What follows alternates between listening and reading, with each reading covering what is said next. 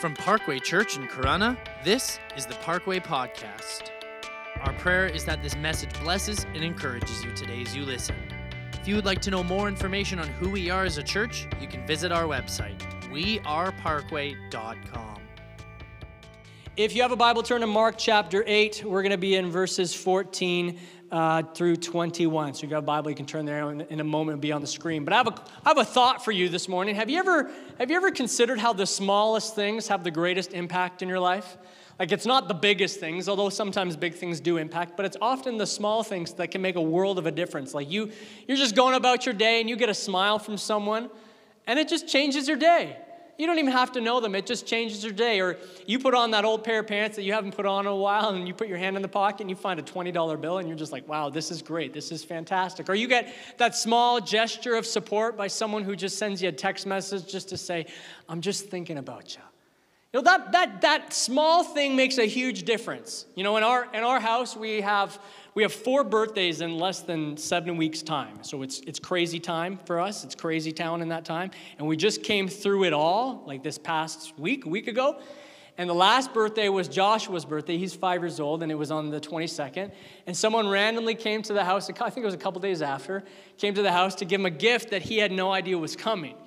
And he was beside himself. He was absolutely beside himself. Here's this little five year old kid who's running around our lawn with this present in hand, going, Wow, wow, wow, thank you, thank you, thank you, because he just had no idea. This small thing became so impactful for him.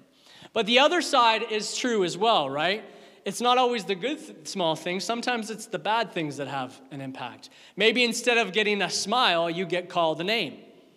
You get a text message that just sets you off the wrong way or maybe you lose the $20 bill that's in your pocket, right? The smallest things have incredibly big impact. And I want to look at a text today where Jesus mentions a really small thing that can grow into a really big thing and have very large impact in our character, in our faith, and in those around us. And so we're back in the book of Mark. And just to back step a bit for those of you who are aware we've been looking and journeying through the book of mark for some time and, and we've been taking detours just like on a road trip. Sometimes you got a destination in mind but on that journey you take a detour and you go somewhere. So we've been taking some detours but we're back in back in today. And some of you might be asking why are we still in mark? Well well for a couple reasons. One we've committed to it so we're going to see through it but I think it's so important to go through, through books of the Bible every so often because, it, one, it gives us a greater understanding of, of the scriptures as a whole. It forces people like me to make sure I teach on the topics in the scripture, not just the things I like to talk about. Because then sometimes you get to a text, you're like, oh, that's a tough one, but I got I to preach the whole uh, counsel of God. Um, but when we go through a gospel like Mark, it gives us a, a bigger picture, if you've been with us the whole time, gives us a bigger picture of the story of Jesus and the person of Jesus, and it's really important for our, for our faith. So, Mark is just some information about Mark for those of you who have not been with us for this journey.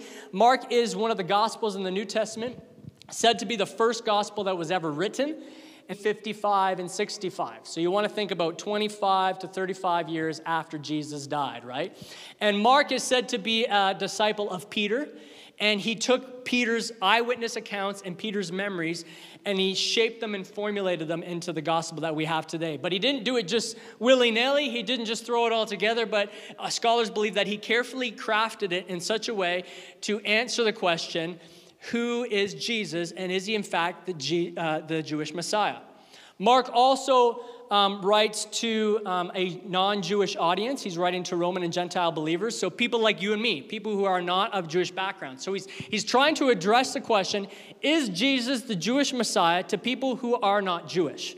And that's really an important question for us today. The, ter- the term Messiah, in case you don't know, it's a, it's, a, it's a royal figure who the Israelites believed would come at some point and overthrow all oppression and set up an earthly kingdom and rule as king. Right, so they had this expectation that a, that a Messiah, that a king would come and set up the, that kingdom. Now, during the time of Jesus, um, the Israelites, the Jewish people, were under Roman oppression. And so they had high hopes that, that a Messiah would come, sometimes referred to as the Son of Man or the Son of God, and overthrow Roman oppression, overthrow Roman rule, and set up his kingdom. Now, the question is Jesus the Messiah is really a good question uh, for us today as well. Do, do we believe that Jesus is the Messiah? who is this man who's garnered billions of followers on the planet, who's changed the course of history? Our very calendar, our years are based after his birth. Who is this man? Is he the Jewish Messiah? And do we believe in him? Now, the first half of the book of Mark, basically up until where we are today, scholars believe is written to address the question um, who is Jesus? And then there's this turning point um, section of it, which we're going to look at next week. If you look at all the book of Mark, um, that turning point scripture, that turning point text is really the key.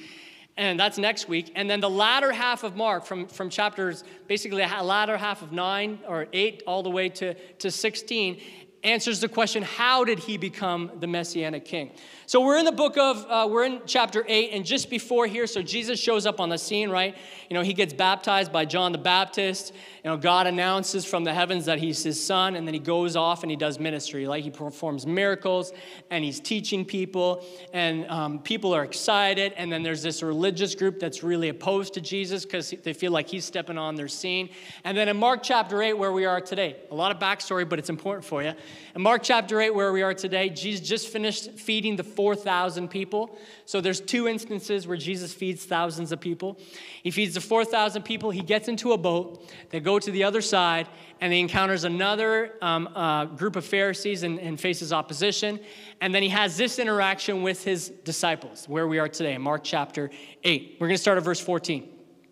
So the disciples had forgotten to bring bread except for one loaf they had with them in the boat. Be careful, Jesus warned them. Watch out for the yeast of the Pharisees and that of Herod. They discussed with one another and said, Is it because we have no bread? Aware of their discussion, Jesus asked, Why are you talking about having no bread? Do you still not see or understand? Are your hearts hardened? Do you not do you have eyes but fail to see and ears but fail to hear? And don't you remember when I broke the 5 loaves for the 5000? How many basketfuls of pieces did you pick up? Twelve, they replied. And when I broke the seven loaves for the 4,000, how many basketfuls of pieces did you pick up? They answered, Seven. He said to them, Do you still not understand? So Jesus uses this everyday moment with his disciples after this interaction with the Pharisees to teach them a simple yet powerful truth. He says, Be careful and watch out. Now, whenever you see that in the scripture, whenever you see that double warning there, it means pay attention. This is serious. It's like the parent telling the kid a few times, like, come on, this is important. Pay attention. Look at me. Look at me. That's what I say to my kids. I'm like, look, look me in the eye. You know, look, look at me. Stop. And I have to turn their head. Be careful. Watch out for the yeast of the Pharisees and the yeast of Herod. And the disciples, being the incredibly smart people they are, they start saying, Is it because we have no bread? Like, did, is, he's mad at us. No, he doesn't like the Pharisees because they have the yeast that doesn't work. Remember, they always sell that yeast that doesn't work? And Jesus is like, come on, are you not getting it? I do not understand. Oh, he's speaking figuratively. Whenever the Bible talks about yeast, it's not talking about yeast. Yeast is, for those of you who don't know, yeast is a very, very, very small thing that's used in baking bread to help bread rise, right? It's a leavening compound. So, so when you see bread that's big, that's because yeast has been poured out all through in it, right? And so he's saying, be careful of the small thing, the yeast of, of Herod and the Pharisees, because it can spread like wild. Now, what, is by the, what does he mean by yeast? He's talking about the ways and the teachings and the inclinations of the heart and the perspective and the values and the, the things that we can't see, the tendencies that start small, but they can grow and rise up in us. He's saying, Be careful for the yeast, the attitudes, the ways, the tendencies of the Pharisees and that of Herod, because a little bit, a little bit that gets in you is going to spread. A little bit that gets in you is going to spread. Now, first century um, yeast was very expensive, unlike today. So, anyone that would bake bread, uh, what they would do is they'd buy a little bit of yeast and they'd, they'd make a batch, but before they would cook it, they'd put the yeast in it and they'd let it spread and they'd let it rise up, and then they'd take a little piece out of that and they'd set it aside. And then they'd cook the bread. And then what they would do is the next time that they would go to make a batch, they'd make a batch and they'd take that little piece and they'd put it in there, and the yeast would spread And then they'd do the same thing. Before they'd cook it, they'd take a piece out. And they'd keep doing this and doing this because it would save on purchasing more yeast. Apparently, you can, you can find really old bakeries today that still do this, that have a yeast that they're using from decades and decades ago. They just keep going through this motion. So Jesus is saying, be careful and watch out because there's things that the Pharisees do. There's these little tendencies, there's these views, there's these perspectives that can get in you and can spread and can be passed on. It can be passed on to those around you. It can be passed on to younger generations. And it's the culture that you lived in that you thought was normal, that you grew up in. It's your inherited version of, of religion. It's, it's the way that you think about church and faith topics that may not line up with the Bible, but, but you're kind of okay with anyway. It's the business deal that is a little gray, but not really gray. It's actually really more white than it is black, so it's okay. It's the casual joking and gossiping that you do with coworkers at work. It's, it's the way you talk about your spouse with others when your spouse isn't around that you don't think is, is a big deal. In fact, you think is harmless. These little things that can get inside of us, just like yeast, that can spread. Now, I thought about bringing some yeast today, but you wouldn't be able to see it because it was so small. I actually thought about getting a pitcher of yeast to scale. What I could just do is put up a, a a white screen and say it's on there because you wouldn't be able to see because it's so small. It's so small, but it spreads. Be careful what's in your bread. It's the little things that, unbeknown to you, infect, infect your character and infect your faith. So, what I want to do is I want to look at I want to look at two things the Pharisees do that acts like that yeast that can get in us, and then I want to look at a thing that Herod does. So, the Pharisees they were a religious sect in the first century and they were the main group that opposed Jesus. They were pious and devoted religious people. Like we often think of people that are, when we, if you grew up in church or you've been in church long enough, you think of Pharisee, you think of arrogant, you think of hypocrite. But, but people wouldn't have thought that in, in, their, in Jesus' time before Jesus came and started you know, speaking against them. They would have just thought they were the religious people. They were the churchgoers right? They, they believed that they could fulfill God's law to be holy because He is holy, as the scriptures tell us, by creating this community that was devoted to purity and, and tithing and fasting and separating themselves from anything unclean. Does that sound familiar to you? Kind of sounds like a church to me right? They, they, they tried to separate themselves from anything that they considered unclean or unholy, and that's actually where their hypocrisy really began. See, in order to follow the, the laws of God, what they do is they would set up fences and walls, and I've shared this before, walls around the laws in order to make sure they didn't break the laws themselves. And these were rules and these were traditions that they did. And, and they passed these down orally, generation after generation after generation after generation, until it got to the place where they believed that these laws, these rules, and these traditions that, that they put around the laws of God were superior to them than the laws of God themselves. And they began to see themselves as superior. They began to see themselves as elite. And one of the things that they did that, that, that becomes like a yeast that can get into our heart is they had a high view of self and they had a low view of others. They had a very high view of self and a low view of others. In an attempt to be separate and holy, they, they started to begin to see themselves as these religious elites. They began to see themselves as better than those around them. And we do this thing all the time. Say, no, I don't. Yes, we do. When you say, you know, I can't believe that they would wear that to church. Can't believe the pastor's wearing ripped jeans in church on the pulpit. if I was a pastor, I would never. Nobody says that here, right? I won't wear ripped jeans next time. Yes, I will. I'll wear more. I'll wear three pairs. We say things like, I can't believe they'd let their children do that.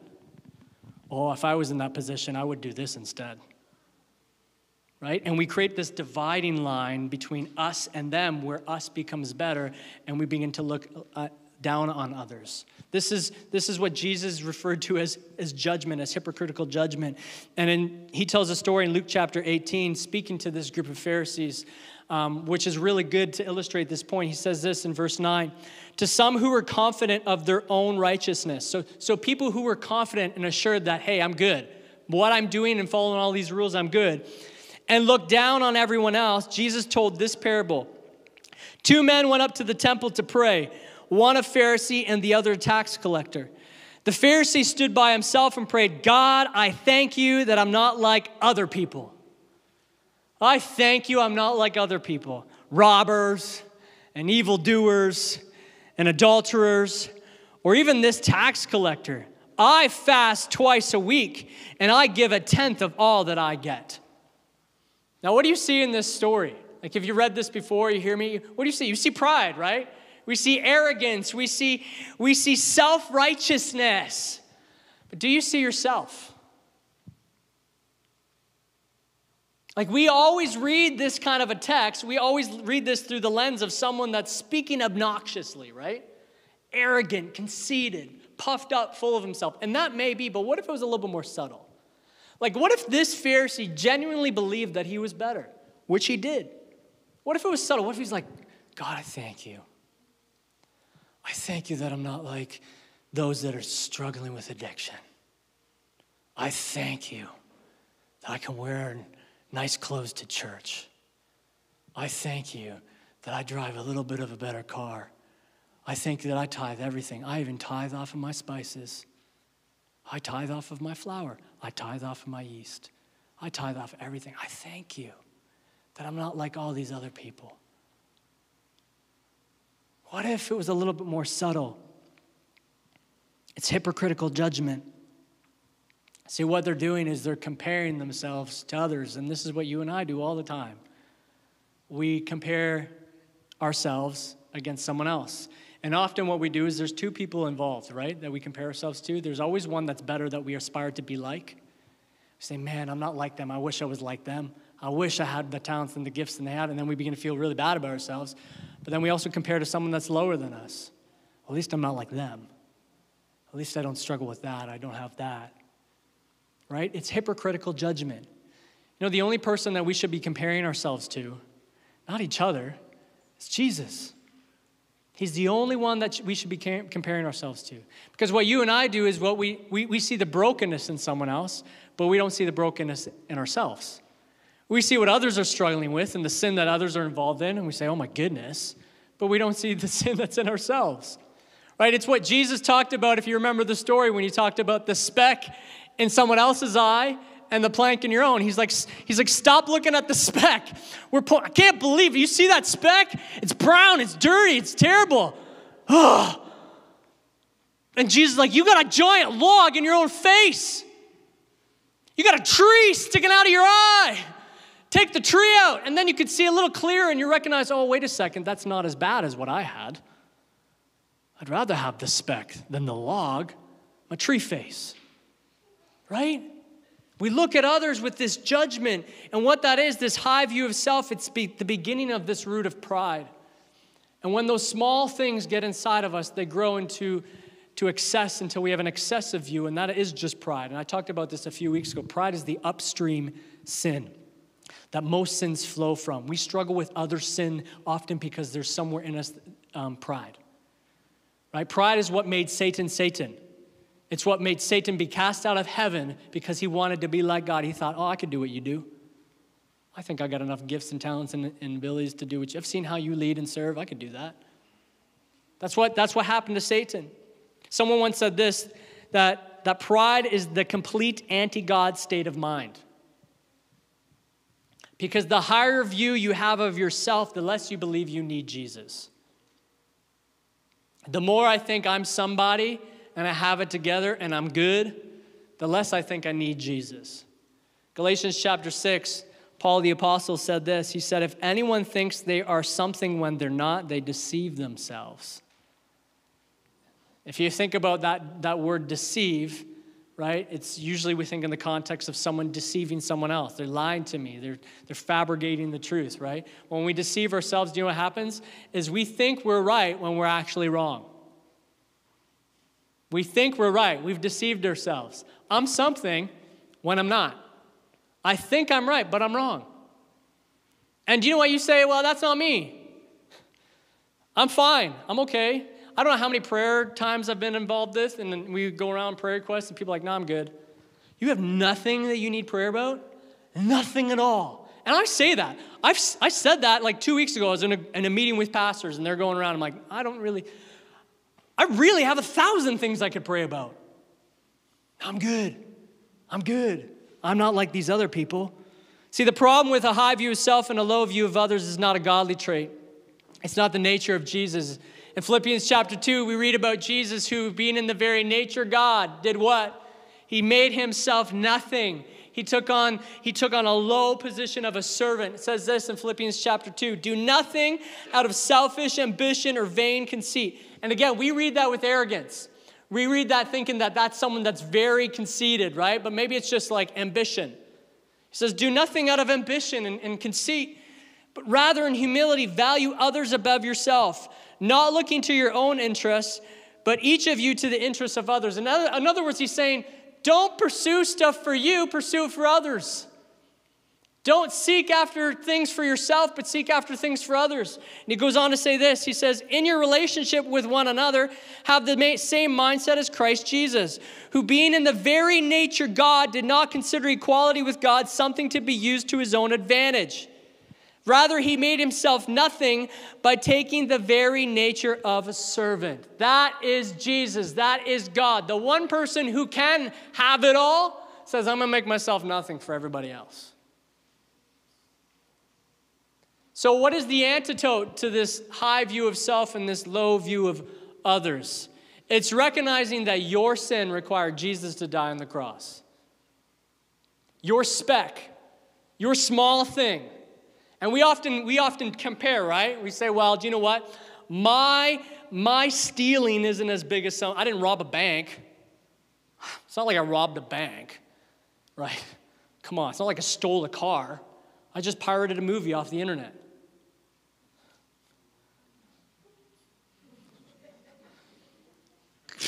It's not like I cheated on my spouse. Come on, it's just an image on a screen. It's not like I'm watching porn. I'm just having, it's just a lustful thought. Your lustful thought, your pirated movie, your every little thing required Jesus to die on the cross. Do you know what that tells me? You ain't better than anybody else. None of us are better than anybody else. And so when we start to recognize, hey, I, my sin required Jesus to die on the cross, we begin to realize I'm nothing. We begin to not to I don't, humility is not thinking less of yourself, it's thinking about yourself less. You begin to recognize no one's better than you, and you ain't better than anybody else because you required Jesus to die on the cross. So in Luke chapter 18, Jesus continued the story and said, But the tax collector, the other guy in the parable, stood at a distance. He wouldn't even look up to heaven, but he beat his breast and said, God, have mercy on me, because I'm a sinner.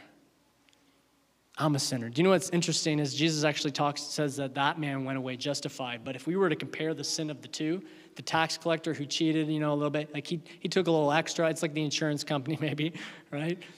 Compared to the prideful hip, hypocrite that actually sent Jesus to the cross, like the tax collector's sin was less, in my opinion. But he's the one that says, Help me, mercy, Second, that the, Pharisees did is they were withdrawn from the world. The word uh, Pharisee actually means separatist. So, Pharisees, this religious group, would actually run from hurting people. They'd run from broken people. They didn't want to go near anybody that they considered unclean. In fact, they were disgusted by. They, they had such a high view of themselves that they were disgusted by anybody that was considered a sinner.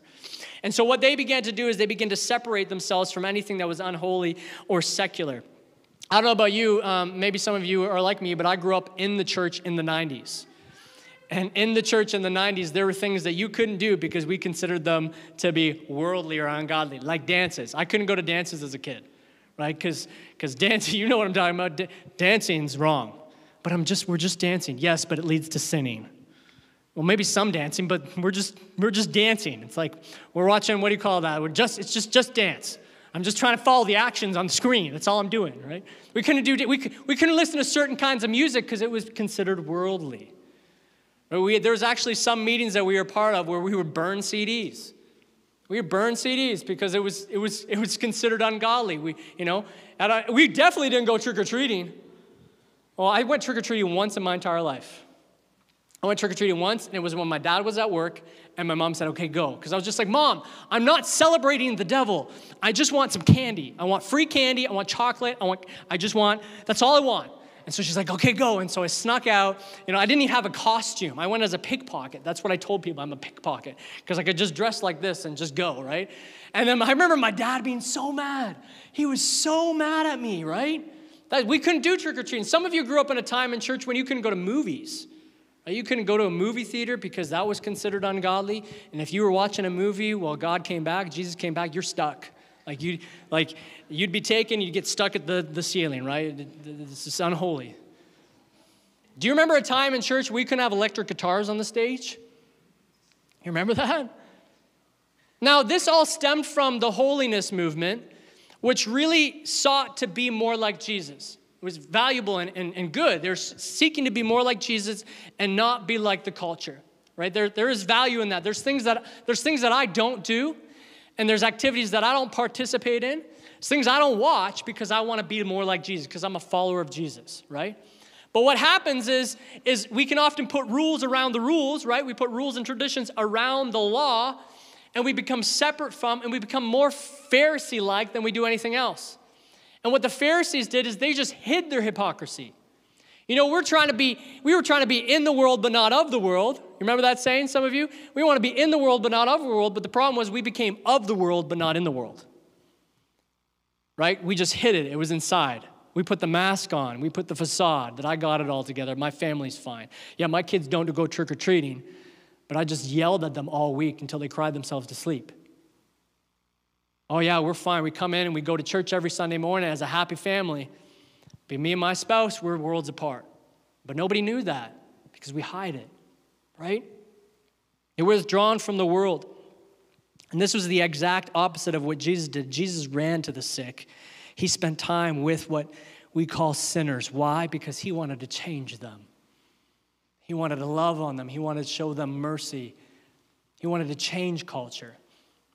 In fact, one time Jesus is having a meal with people that would go to dances right, and trick or treating. These are the people that played electric guitar back in the day. He's having a meal with some sinners and tax collectors, and the Pharisees see Jesus and they're like to the disciples, Why does your rabbi, why does your holy man, why does your religious guy eat with those unclean sinners?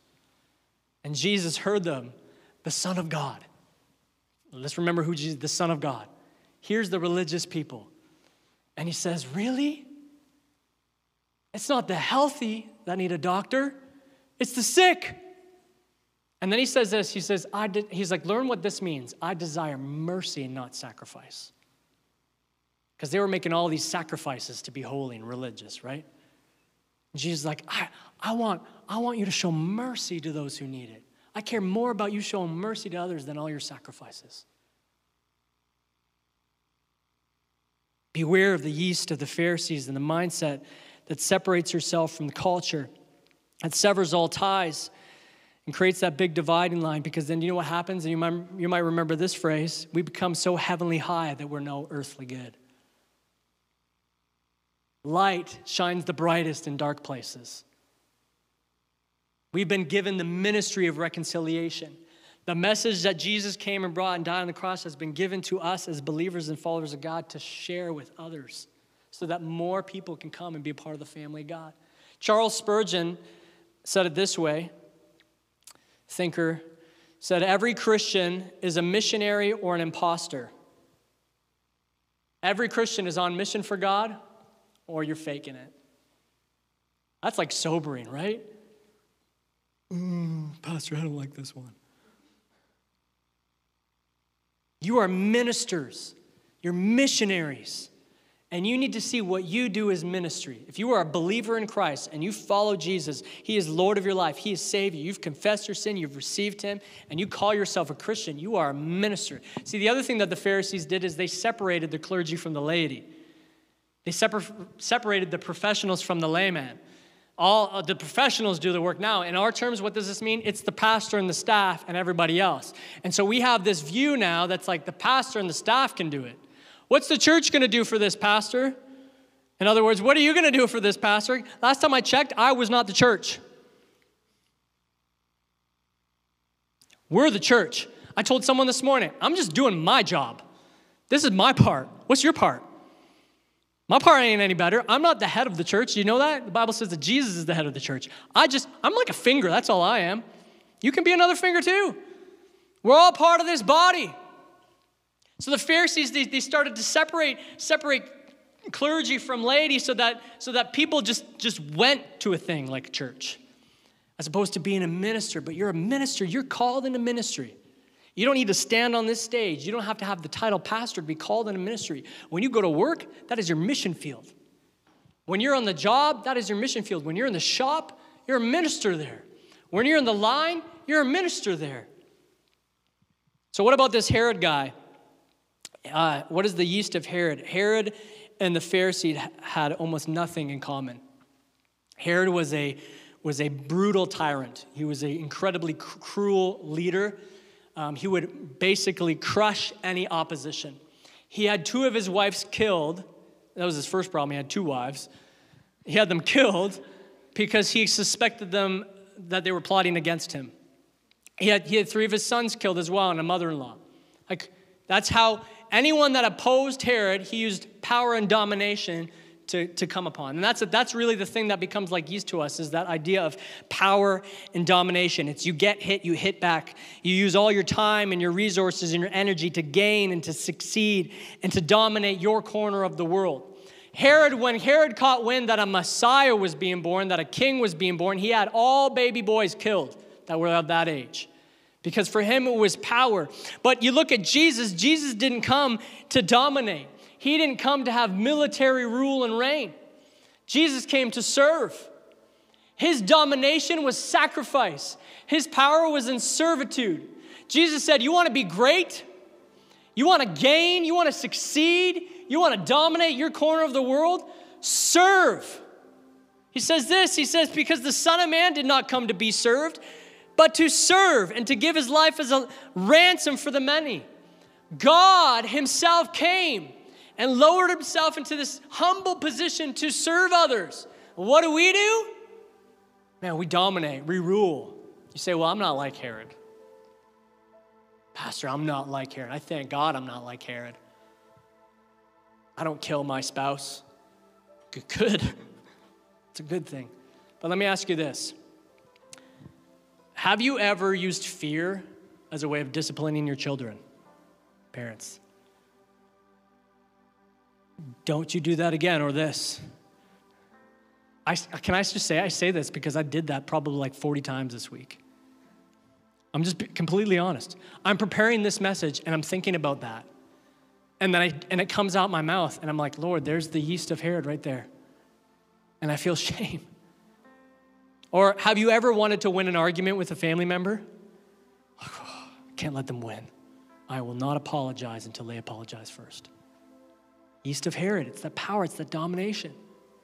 Or what about in your workplace? Do you ever get comp- competitive at work? Do you have do you struggle celebrating the successes of others?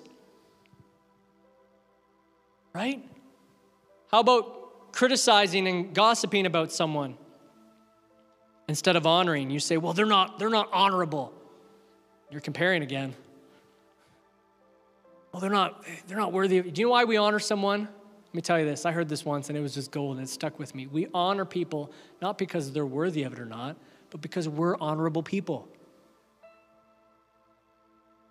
Am I going to be like the Pharisees who puffed up themselves and had a low view of others who separated themselves from everyone else? Am I going to be like Herod, who ruled with power and domination and did whatever he could to, to see his own success?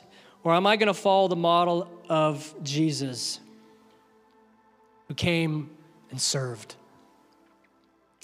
I heard someone say that the yeast of the Pharisees and the yeast of Herod are still at work today.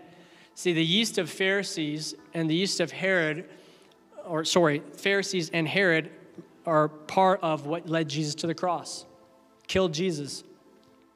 And so the yeast of the Pharisees and the yeast of Herod is still at work today in killing the movement of Jesus in your life. That idea of self, that idea of separate, that idea of power, it's killing the move of Jesus in your heart. It's killing your character. It's killing your faith. It's ruining relationships around you when you were called to be salt and a light. So, what do we do? Be careful. Watch out. and mix into your bread a different kind of yeast. Servitude, humility. Practically speaking, what can you do? Number one is you can take inventory for your sins. Like just take a look at your life and, and pray. We talked about this a couple weeks ago in the Dangerous Prayer series. Pray, God, search me and reveal to me, expose my sin. What's in me? What yeast is in me? What Pharisaical attitude? What, what, what mindset? What religious view? What tendency is in me? Where's my sin? Because when you begin to see the sin in yourself, it humbles you. And you begin to recognize, oh, I'm not better than anybody else. Second thing we can do is you can serve somebody. Serve. Serving has a way of recognizing our position. And you know what I would encourage you to do? Take the job nobody else wants to do. Regardless of where it is. It could be here, it could be in your workplace, it could be at your home. When there's a job that comes up and you're like, oh, I'm definitely not doing that one, take that one. Serve. Because that's what Jesus came to do. He humbled himself, and he served. And what I want to do today is I want to end with communion. If you are a follower of Jesus and you're participating in communion today, it's for the family of God. We you would have grabbed one of these. I want to take communion because remembering that Jesus died on the cross for our sins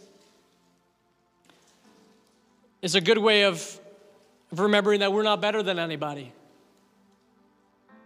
So, what you can do is, I hear some of you already doing, you take that really clear part, not the purple part, but the clear part, and you want to pull the clear part back.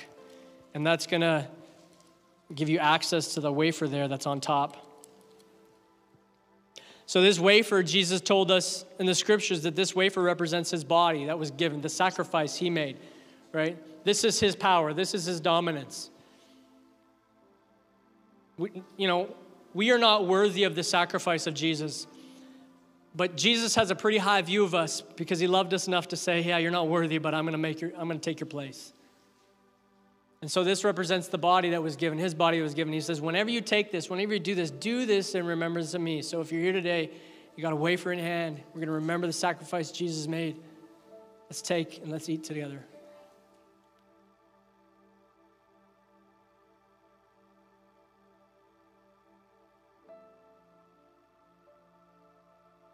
And then Jesus took the cup. So you're going to take that purple part now, tab, and you're going to pull that back, and it's going to give you access to the juice there.